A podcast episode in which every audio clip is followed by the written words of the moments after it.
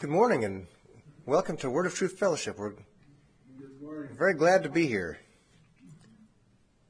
I want to start with a reading from Psalm 124.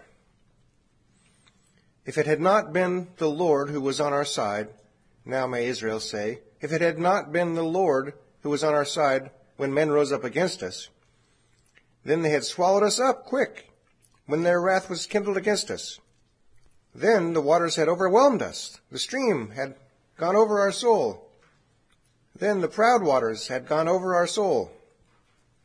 Blessed be the Lord who hath not given us as a prey to their teeth. Our soul is escaped as a bird out of the snare of the fowlers. The snare is broken and we are escaped.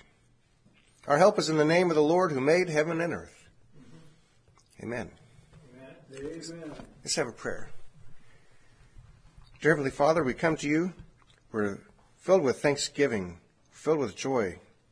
Thank you that you've made our soul escape from the from the net of the fowler. You've protected us and you've brought us here and you're guiding us and directing us and we're just thankful for your watching us and protecting and delivering us. Lord, we want to come here to glorify you, to make your name known,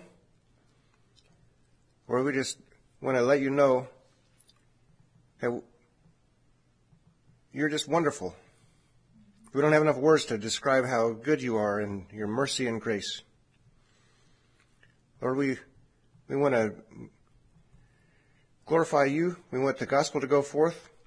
Lord, we want these words of the scripture to go into us and the, the, the seed to go in and bring forth much fruit.